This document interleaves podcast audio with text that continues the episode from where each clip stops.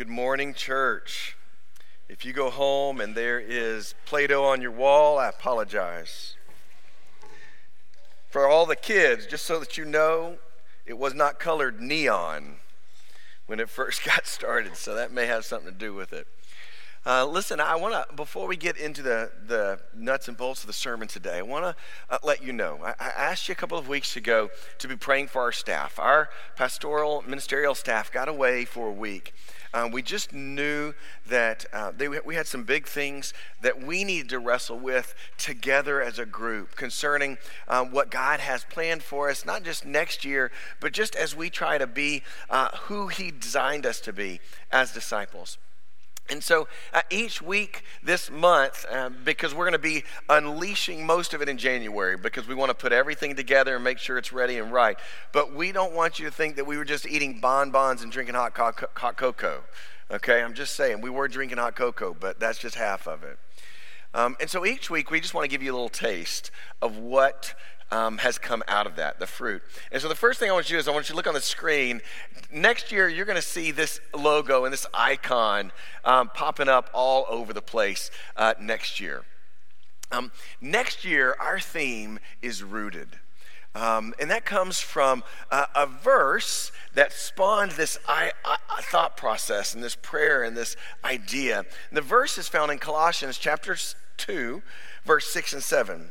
It says, Therefore, as you received Christ Jesus, so walk in him, rooted and built up in him, established in the faith, just as you were taught, abounding in thanksgiving. And, and as we were talking through that, and I was praying through it, and we were visiting about as a team, we really started to talk about how much we talk about Jesus, but then questioning how often do we reference his story? You know what I mean? Like, I love Paul's writings. I love John's writing in Revelation, love Acts, and those are all great. But those aren't about the time that Jesus was walking on this earth and his story here. And I would tell you this if we read all of that good stuff in the rest of scriptures, but you don't have the gospels, then you won't find yourself at the right destination. And we just said, what would it look like next year if we just rooted ourselves in the story of Jesus Christ? What would that look like? And so that's going to be our focus next year. We're going to walk most of the time through the book of Luke um, together as a church family. But in doing that, we started designing ways for you individually and as a family to be rooted in the story of Christ as a family and as an individual. One of those ways you saw last week when we had our time of prayer. Next year, we're going to be having intentional times of rooted in Christ through prayer. And you'll see that happen monthly in service.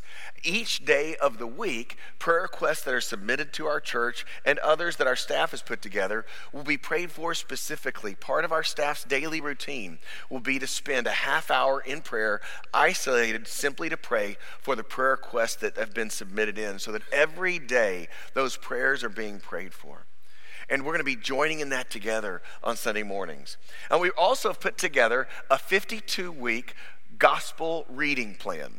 And what we're going to do is we're going to give a copy to everyone in the church to help us all read through the whole of the Gospels Matthew, Mark, Luke, and John together at a very slow pace. You may say, Pastor, I'm a bad, bad reader. The shortest weekly reading is seven minutes, and longest is 14 minutes and 47 seconds. That we try to time it out. And so the good news is we're going to ask all of our small groups to start off by answering a couple of questions about what we read that week. One, how did you see Jesus in the passage this week? And two, what is God calling you to do from this passage? To change, to repent, to act upon, to pray about? So that those two questions fill the hallways of our church. And our prayer is, is that we walk through the Gospels together so that small groups are talking about those two questions together. When you're walking through the church and you said, Man, I read something this week, you can be confident that some other person, a deacon, a pastor, a friend, a lay leader, whatnot, has read it as well. So that we can walk through the Gospels together and just saturate ourselves with Christ's story. Uh, if you have little ones who reading is outside of their realm at the moment, we're going to work to put together short snippets of ways to help you tell the story, or at least one story from the reading, to your kids each week so that you can do that as a family. And here's what we loved about it. If you're like me and forget things, do y'all ever forget things? We figured that 7 to 15 minutes is about how long most of you live from church. So if you forget on your way in, you can push play on some MP3 somewhere or some app and you can get it done, however it needs to be. We just want to be rooted in the story and the life of Jesus Christ next year. And so in January, we'll talk about all the ways that that comes out, but there's a little taste of where we're going. So each week, we'll try to give you a little bit more. But when you see that, that symbol on things or around places, it's to remind you and me that we are to be rooted in Christ, in His story. And that's a pretty amazing segue into our scripture reading today. If you have your Bible, Luke chapter 1 is where we are today. Luke chapter 1 in verse, uh, excuse me, I apologize, Luke chapter 2. I said chapter 1, but it's Luke chapter, I'm in Colossians 2. Y'all, I'm stuffed up. It's Luke chapter 1, verse 5. I was in Colossians chapter 2. Welcome to Parkway. If you're visiting with us today, Pastor's not on his game.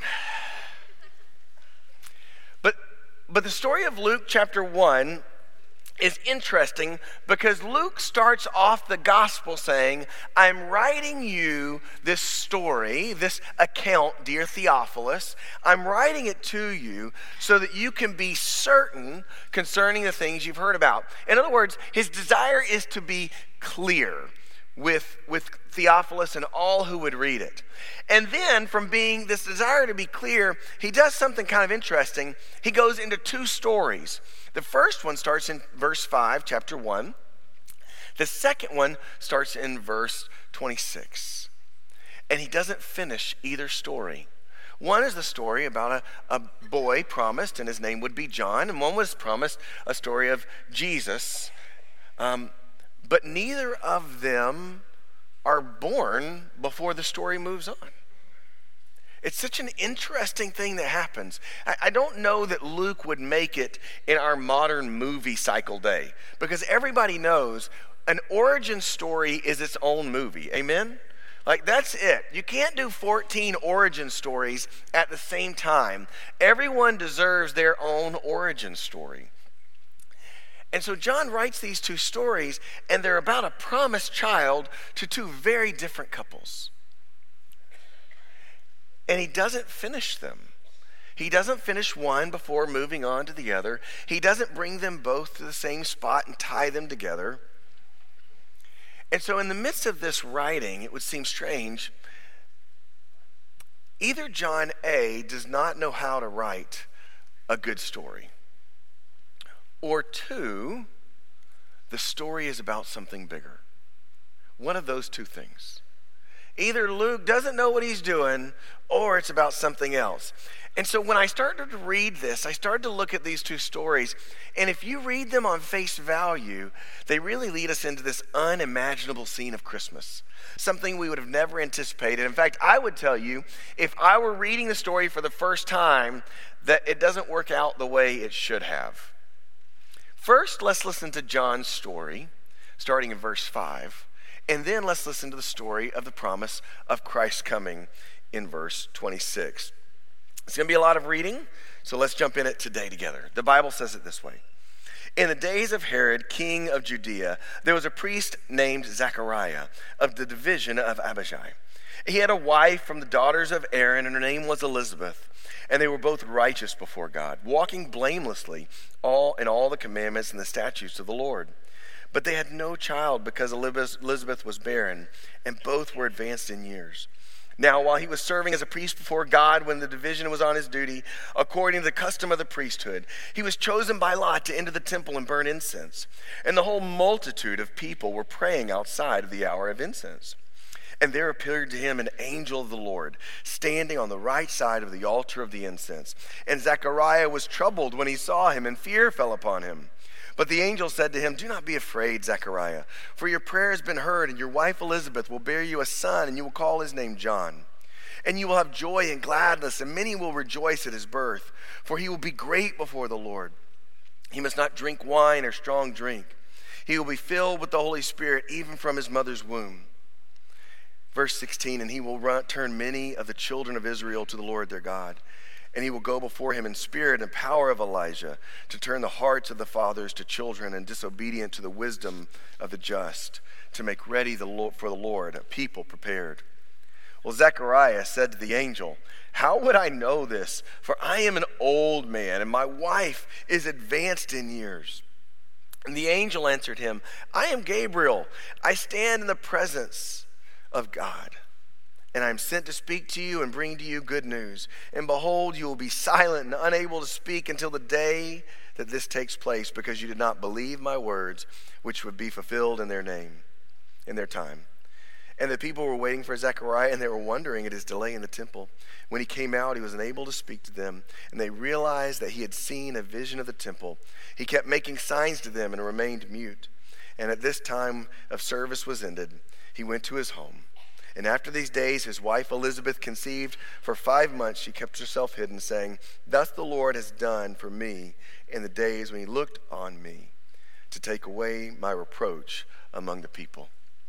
I know that was a mouthful, and I think it's intentional. This is a long passage of Scripture. If, if Luke is setting up a story that's supposed to be incredible and awesome, he does it really well with John. I mean, look at John's credentials to be someone great. The Bible says his dad was a priest, and his mom was a daughter of Aaron. In other words, she was from that lineage of Aaron, who was a high priest in God's people. Like in the middle of holy couples, this was like the Billy Graham lineage. You follow me? Like this is like they're the good stuff. And not only that, it even John goes out, or Mark goes, Luke goes out of his way to articulate and say that they were both righteous before God. In fact, they walked blamelessly in the laws. In other words, that doesn't mean that they were perfect, but it does mean that they went out of their way to keep the law. Not only did they have the name of a priestly family, they had the reputation of a priestly family. In the middle of that, we find out that they're older and she's barren. What a godly couple. They're deserving of a special surprise, aren't they? Have you ever wondered sometimes, like, you really think that such and such is deserving and such and such maybe is not as deserving? Has it ever happened to you? Like, some, somewhere in your life that you think, you know, that, that person, they're due. They're such a good, sweet couple. Like, they're due to have something good happen to them. I don't know why it's always rough for them. I feel like they're due to have something good. They're older, she's barren, she's wanted a child her life.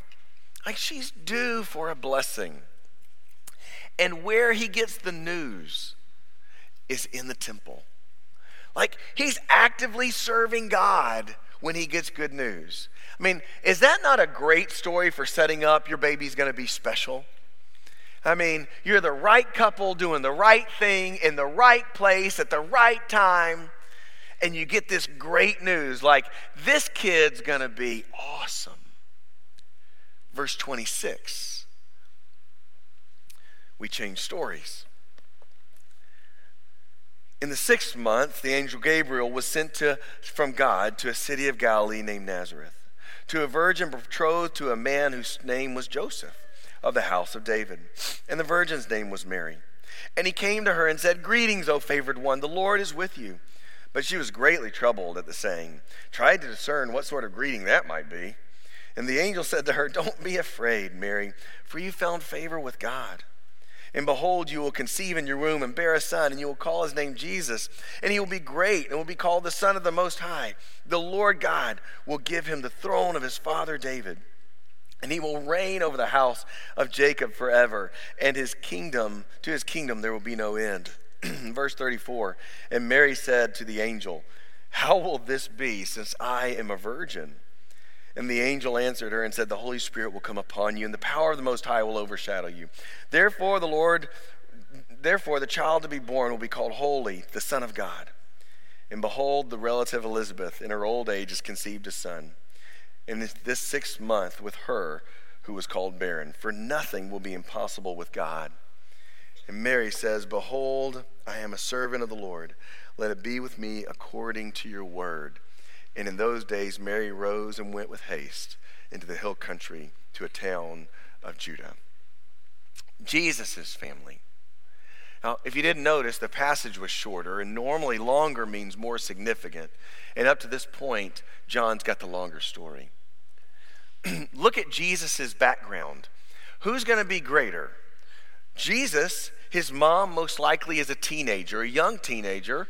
She's a virgin and she's engaged. This means that this doesn't mean that they are married and living together. What it does mean is that they are living for one another. And in this year of preparation, so to speak, they are under this covenant. And the only way to get out of the covenant is divorce. So if you can imagine, for lack of a better way to visualize it, the start of your wedding ceremony began and a year later it ended. Amen. You kind of follow me? Like that's that's that's courtship in a nutshell. But it's this young girl and her fiance. We have no idea what Mary does. We don't hear about her reputation other than she's just a virgin at this point. And her fiance is a blue collar worker. He works with wood and rocks. He was probably a carpenter and a stonemason and many other things. He wasn't a priest. He probably didn't go to school past the age of 12. He really wasn't anybody. They surely weren't looking for a blessing. A child, maybe age 15, she's not due, right, for a baby. She hasn't suffered a long time. In fact, she's a virgin. In fact, she's not even looking for a blessing. And she received the message in Nazareth. Nazareth is a town in Galilee of the Gentiles. Galilee of the Gentiles was an unclean place. Nothing good would come from Nazareth because the whole region is unclean. So, who should be the parents of the Messiah? The priestly couple who've been righteous and blameless, who are serving the Lord faithfully when they get the news of a child, or a teenage girl not yet married to a blue collar fiance from a dirty town.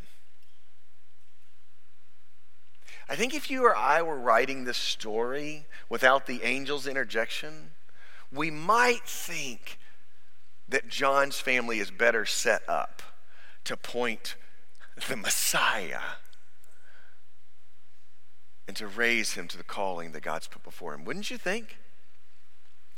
Have you ever looked back at your backstory yourself and thought, uh, if things would have been different, if my parents wouldn't have been this way, if I wouldn't have had these issues. Have you ever been in those moments and just thought, if all of these outside forces were different, then I would be a different person too? I think the beauty of God's story is that it's not about John. Luke's story should be about John. At best, it should be about John and Jesus running this race together. But God doesn't make this story work like it should. In all of our future casting, we would have picked a certain people to be the right kind of people and a certain people to be a wrong kind of people. But what we said in our children's time is true. Isaiah chapter 55, verse 8 and 9. For my thoughts are not your thoughts my ways are not your ways, declares the Lord. For as high as the heavens are above the earth, so are my ways higher than your ways, and my thoughts are higher than your thoughts. And I would tell you today that we are thankful that things didn't go the way they should have. And here's a few reasons why. First of all, because things didn't go the way they should have gone, the divinity of God is made first and foremost. You can't miss God's divine intervention. Look at John's story in this. The angel comes in, and we might say it was about time. We might say all of these things happen. But in Mary's story, we don't see this together. We see this old barren woman who is due, her child being important, great among men, but second to the other child, to this Jesus child. We see a virgin giving birth. You see, this story that's woven together is meant to do one thing. It's meant that you and I would not be able to give credit to any person, to any per- plan, and to any place, but to God alone. If you look at the story of Scripture, Scripture lines it up that way. Back in the Old Testament, we see Abraham. He's living in a place called Ur with no children. And God says, I'm calling you to a promise that you can't have on your own and that you can't claim without me. We go a little bit further and we see the stories of Joseph in Egypt. A boy who hate, was hated by his own brothers, sold into slavery, a prisoner that became the rescuer of, of Israel.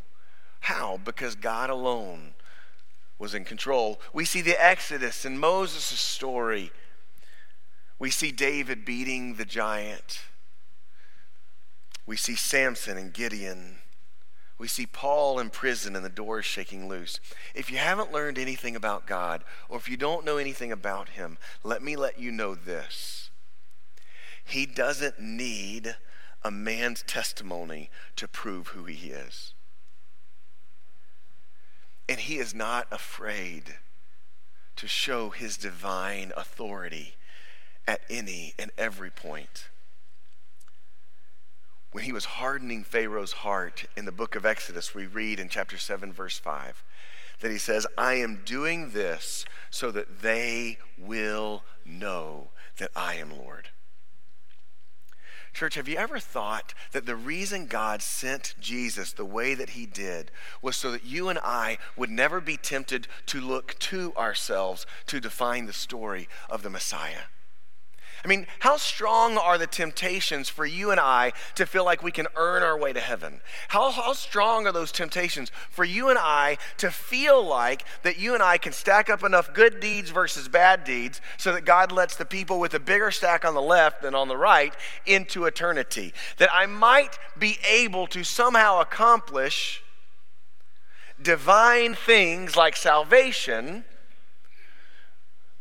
by sprinkling my life with God as needed and being a good person. How rampant is that temptation? You see, God goes out of his way to show that the giving of his son to be the price and the life of our salvation could only happen through a divine hand. And, church, I believe that's to remind us that we should know that there is no one else like our God. And that includes the person looking at you and me in the mirror. I, I think the second thing that we see in this passage is that we see God promoting his promises. Have you ever have you ever thought about that? I, I am the worst. Christy will tell me all the times, be careful, don't just say something randomly. Years ago, someone convicted me of that when I said, Hey, I'll be praying for you.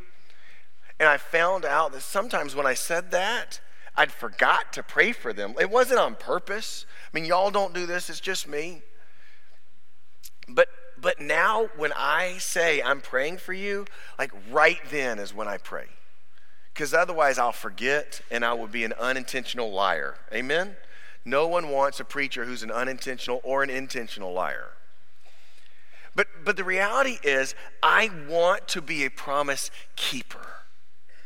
And why do I want to be a promise keeper? Because my God is a promise keeper. Look at verse 26 and verse 27 of chapter 1 in Luke. Look at verse 26 and 27 and look at the promises.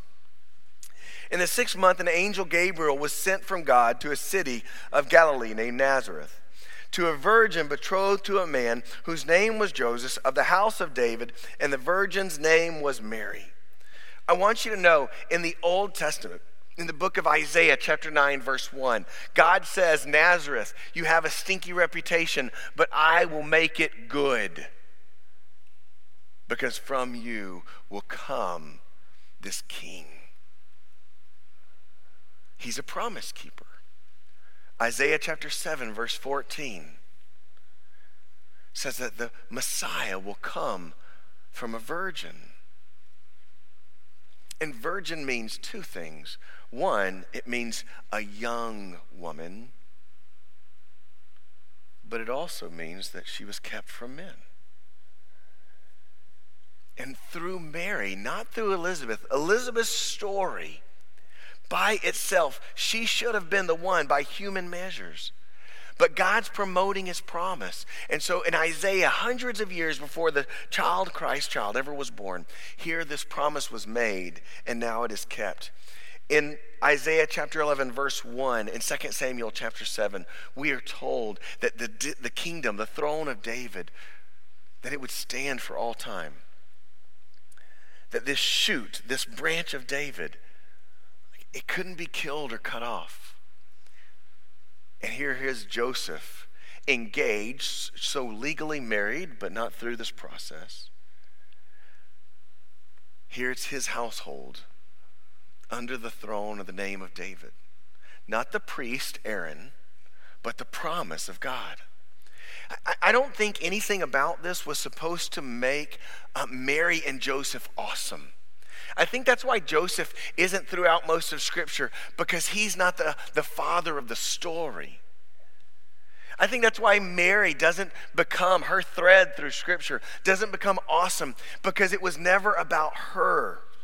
You see, what God says is, I made this promise, and so I'm going to keep my promise. So, this Christmas church, as I looked at my life and your life, the question becomes how many times do you need to see God as a promise keeper?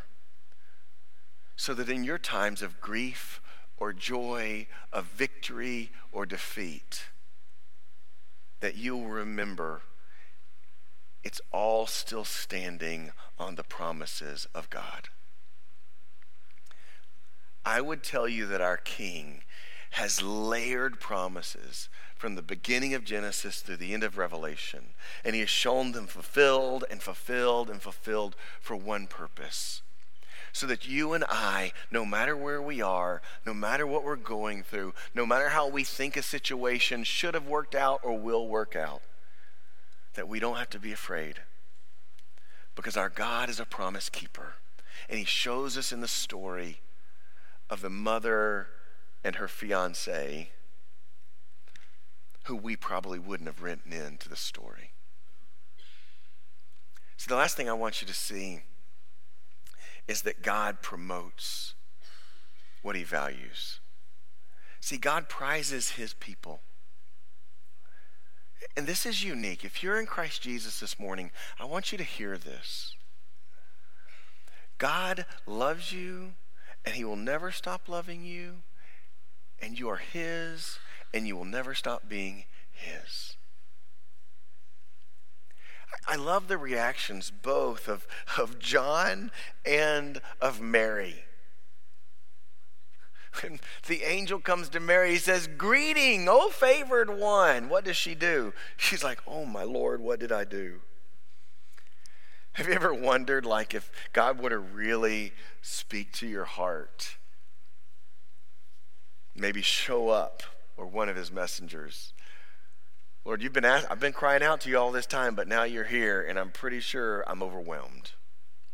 John's a priest in the temple. When the angel shows up, he says, Hey, John, I've heard the Lord has heard your prayers. And it says, Zechariah the priest was troubled when he saw him. There wasn't anything that Zechariah did to earn the favor of God, and there wasn't anything that Mary did to earn this blessing. In this case, before Jesus adopted us in as children, they were part of his family. If you look through the pages of Scripture, start in Genesis, what you'll see is this people who weren't deserving of God's hand being called his. Abraham wasn't unique. His wife was beautiful. When we got around men that were bigger than him, what did he do? Hey, tell him you're my sister. That's not courage, amen? He wasn't somebody special. Moses, he wasn't anybody. God showed him favor. He ran into the desert. God brought him back to where he put him. Moses said, Please use somebody else. God said, No. David, he was the runt of the litter. He would have been the least educated, the least depended on, and quite honestly, if David would have died, it would have been the least sorrowful in the whole family. He didn't do anything, but God favored him. You see, church, what Christmas reminds us about is that we have a God whose ways are higher than ours. And he doesn't write the story the way we think it should turn out. And that's the best news we could ever hear. Because in his writing of his story, he sent his son to be raised by this blue collar family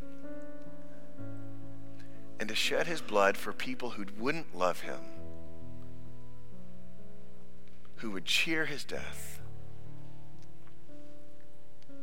and for those who are actively his enemies. I wouldn't have written that story. It shouldn't have worked out that way. It shouldn't have happened. But praise God, I am not the author of eternity. And because God chose to write a different ending, today I stand before you and say, if you are not a part of God's family right here and right now, that the promise is available for you. It doesn't matter what kind of family you came from. It doesn't matter what kind of education you have. It doesn't, it doesn't matter where you were yesterday or last night. Right now, because God's ways are higher, the gospel is available to you.